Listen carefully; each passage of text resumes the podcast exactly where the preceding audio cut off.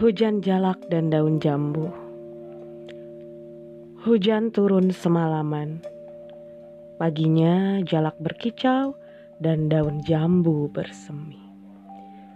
Mereka tidak mengenal gurindam dan peribahasa, tapi menghayati adat kita yang purba. Tahu kapan harus berbuat sesuatu agar kita, manusia, merasa bahagia. Mereka tidak pernah bisa menguraikan hakikat kata-kata mutiara, tapi tahu kapan harus berbuat sesuatu agar kita merasa tidak sepenuhnya sia-sia. 1992 Sapardi Djoko Damono